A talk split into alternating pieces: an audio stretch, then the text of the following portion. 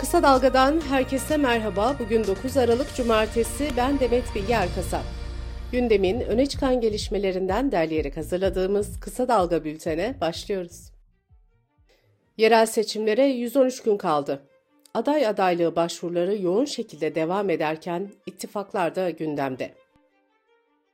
CHP'ye kapıları kapatan ve yerel seçime tek başına gireceğini açıklayan İyi Parti'ye Zafer Partisi'nden yeniden ittifak çağrısı geldi. Zafer Partisi Genel Başkanı Ümit Özdağ, İyi Parti lideri Meral Akşener'e ittifak çağrısını hatırlatarak böyle bir işbirliğinin en az %20 oy alacağını savundu.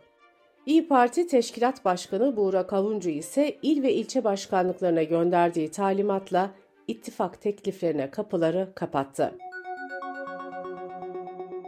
Kurultay nedeniyle yerel seçim hazırlıklarına geç başlayan CHP'de de çalışmalar hızlandı. Gazete Duvar'dan Nergis Demirkaya'nın aktardığına göre CHP'nin yeni yönetimi 14-28 Mayıs seçim yenilgisinin ardından sandığa gitmeyeceğim diyenlerin %86'sının değişim sonrası bu tutumdan vazgeçtiğini söyledi. CHP'li yöneticiler bu seçimin sürprizi CHP olacak, oyumuz %30'un üzerine çıkacak dedi. Cumhur İttifakı'nda da seçim çalışması devam ediyor. İttifak 2019 yerel seçimlerinde kaybedilen büyük şehirleri yeniden kazanacak strateji üzerinde çalışıyor. Cumhurbaşkanı Erdoğan adaylarını 15 Aralık sonrası açıklayacaklarını söyledi. MHP Genel Başkanı Devlet Bahçeli'nin açıklamasına göre ise büyük şehirlerin tamamında ortak aday çıkacak. Yerel seçime yönelik çalışmalarda AKP ile aralarında hiçbir ihtilafın olmadığını belirten Bahçeli, hemen hemen mutabakat sağladık diye konuştu. Bu arada BBC Türkçe'den Ayşe Sayın'ın haberine göre ise AKP kurmayları İstanbul'u yeniden kazanmanın Ankara'ya göre daha kolay olacağını düşünüyor. Anayasa Mahkemesi Gezi davasında 18 yıl hapis cezası verilen Türkiye İşçi Partisi milletvekili Can Atalay ile ilgili hak ihlali kararı vermişti. Bu karar yüksek yargıda krize neden olmuştu. İstanbul 13. Ağır Ceza Mahkemesi dosyayı Yargıtay'a göndermişti. Yargıtay 3. Ceza Dairesi ise Anayasa Mahkemesi'nin kararına uymayıp yüksek mahkeme üyeleri hakkında da suç duyurusunda bulunmuştu. Anayasa Mahkemesi Can Atalay'ın avukatlarının başvurusu üzerine dosyayı 13 Aralık'ta ikinci kez görüşecek. Sırada Anayasa Mahkemesi'nin verdiği önemli bir kararla ilgili haber var. Türk Ceza Kanunu'nda yer alan örgüte üye olmamakla birlikte örgüt adına suç işleyenlere örgüt üyesi gibi ceza verileceğini öngören düzenlemeyi yüksek mahkeme iptal etti. Bu kararla birlikte binlerce kişinin davasının düşmesinin yolu da açıldı. İptal edilen düzenleme özellikle toplantı ve gösteri yürüyüşlerine katılanlara ve gazetecilere uygulanıyordu. Türkiye'nin de üyesi olduğu Avrupa Konseyi'ne bağlı Yolsuzluğa Karşı Devletler Grubu, milletvekilleri, hakimler ve savcılar bakımından yolsuzluğun önlenmesi hakkındaki Türkiye raporunu açıkladı. Raporda Türkiye'nin Mart 2022'de hazırlanan bir önceki rapordan beri bu alanda hiçbir ilerleme göstermediği belirtildi. Raporda özellikle milletvekillerine dikkat çekilerek mal beyanlarının doğrulanması için bir faaliyet yürütülmediği vurgulandı. İsveç'in NATO'ya katılım protokolü geçen ay Cumhurbaşkanı Erdoğan tarafından imzalanarak Türkiye Büyük Millet Meclisi'ne sevk edilmişti. Erdoğan dün yaptığı açıklamada İsveç'in NATO üyeliği konusunda meclisi işaret ederken Amerika'ya da senin kongren varsa benim de parlamentom var diye seslendi. Bu arada MHP lideri Bahçeli ise İsveç'in NATO üyeliği ile ilgili şartlarını açıkladı. Bahçeli, Filistin devleti tanınırsa, İsrail tazminat ödemeyi kabul ederse Netanyahu'nun Lahey'de yargılanmasının yolu açılırsa İsveç'in üyeliğine onay vereceklerini söyledi. AKP 60 maddelik yargı paketini yeni yılda meclise sunmayı planlıyor. Hürriyet gazetesinin haberine göre yargı paketinde fenomenlerle ilgili de madde olacak. Kara para aklama şüphesiyle başlatılan soruşturmanın hızlı yürütülmesi için masak raporu beklenmeden fenomenlerin şirket ve mallarına geçici tedbir konulması üzerinde çalışıldığı belirtiliyor. Geçen hafta Mudanya'da meydana gelen depremler İstanbul'un Büyük Marmara depremine ne kadar hazır olduğu sorusunu yeniden gündeme getirdi. Çevre Şehircilik ve İklim Değişikliği Bakanı Mehmet Özsaseki İstanbul depremi için tüm hazırlıkları tamamladıklarını, 10 gün içinde tüm projeleri açıklayacaklarını söyledi. Doğçevelle Türkçe'den Pelin Ünker'e konuşan İstanbul Büyükşehir Belediyesi yetkilileri ise İstanbul'da yıkılma riski olan yapılarda yaklaşık 3 milyon kişinin yaşadığını söyledi. Büyükşehir Belediyesi'nin tespitlerine göre İstanbul'da bulunan 1 milyon 200 bin binadan 800 bini 2000 yılı öncesi yönetmeliklere göre yapılmış durumda. Bu binalardan yaklaşık 200 binin depremde ağır hasar alması ya da yıkılması bekleniyor. Profesör Doktor Naci Görür'e göre ise İstanbul'da her an deprem olma riski ise %47.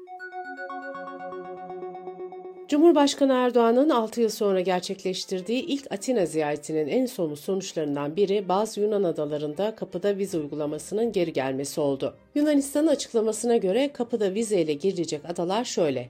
Limni, Midilli, Sakız, Samos, Leros, Kalimnos, İstanköy, Rodos, Simi ve Meis. Erzincan'da doğal yaşamda resmen katliam yapan 5 kişiye para cezası verildi. Doğa koruma ekipleri 19 yaban keçisi, 4 çengel boynuzlu dağ keçisiyle bir ayıyı kaçak avlayıp çektikleri fotoğrafları sosyal medyadan paylaşan 5 kişiye 5 milyon liradan fazla para cezası kesti. Kısa Dalga Bülten'de sırada ekonomi haberleri var. 2024 yılı Merkezi Yönetim Bütçesi'nin Meclis Genel Kurulu'nda görüşme takvimi belli oldu. Bütçe görüşmeleri 11 Aralık'ta başlayacak. 14 gün sürecek görüşmeler cumartesi ve pazar günleri de dahil olmak üzere aralıksız devam edecek. Bütçe görüşmeleri 24 Aralık'ta tamamlanacak. TÜSİAD Yüksek İstişare Kurulu Başkanı Tuncay Özilhan ekonomik programa destek verdi.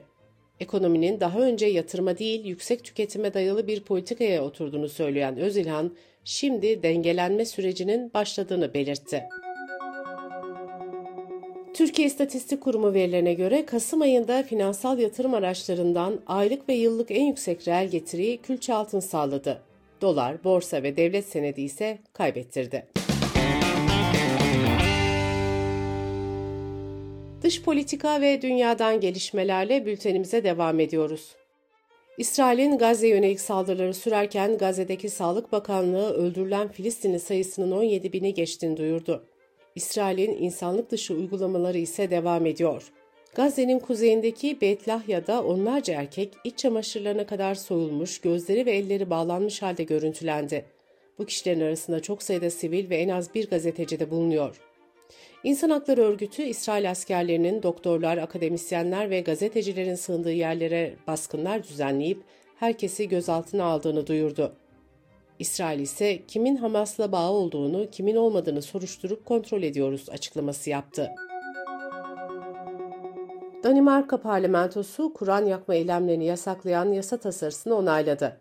Bu tasarı resmi olarak tanınmış dini topluluklar açısından özel dini öneme sahip yazılı metinlere uygunsuz muameleyi suç haline getiriyor. Parlamentoda kabul edilen yasayla kamuya açık alanlarda Kur'an yakma eylemi 2 yıla kadar hapiste cezalandırılacak. Yasa tasarısı 179 sandalyeli parlamentoda 77'ye karşı 94 oyla kabul edildi. Beyaz Saray'dan yapılan açıklamaya göre Amerika'nın birkaç haftalık fonu kaldı ve bu süre sonunda Ukrayna'ya yardım edecek kaynak da tükenmiş olacak. Beyaz Saray yetkilisi John Kirby, Ukrayna'ya yardımı sürdürme sözünü veremeyeceklerini belirtti.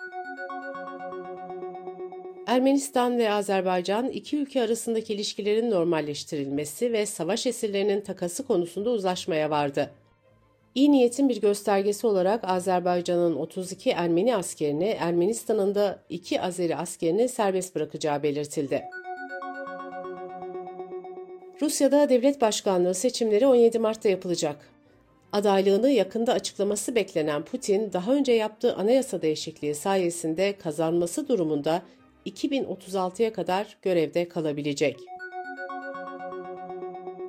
Almanya'da bütçe krizi sürerken iktidardaki koalisyonu oluşturan 3 partinin toplam oyu ise %33'e kadar düştü. Buna karşın sağcı Almanya için Alternatif Partisi'nin oy oranı %21'e çıktı. Başbakan Scholz'a onay da %20'ye kadar geriledi. Amerika'da Nevada Üniversitesi'nin Las Vegas kampüsünde düzenlenen silahlı saldırıda 3 kişiyi öldüren kişi eski öğretim üyesi çıktı. BBC'nin aktardığına göre polis şüphelinin 67 yaşındaki Anthony Polit olduğunu açıkladı. Şüphelinin üniversitede bir pozisyon için başvurdu ancak işe alınmadığı belirtildi. Polisin açıklamasına göre şüphelinin elinde bir de hedef listesi vardı. ABD Başkanı Joe Biden'ın oğlu Hunter Biden hakkında 9 kez vergi ödememe suçlamasıyla dava açıldı. Biden 2016-2020 yılları arasında 1.4 milyon dolar vergi ödememekte suçlanıyor. İddianamede Biden'ın vergi ödemek yerine savurgan bir yaşam tarzı için milyonlarca dolar harcadığı vurgulanıyor. Bültenimizi kısa dalgadan bir öneriyle bitiriyoruz. Kısa Dalga'nın yeni döneminde kadınların hikayelerini paylaştıkları yeni bir podcast serisi başladı. Kadınlar ve Kurabiyeler. Yeşim Özdemir'in hazırlayıp sunduğu podcast'in ilk bölümünü kısa dalga.net adresimizden ve podcast platformlarından dinleyebilirsiniz.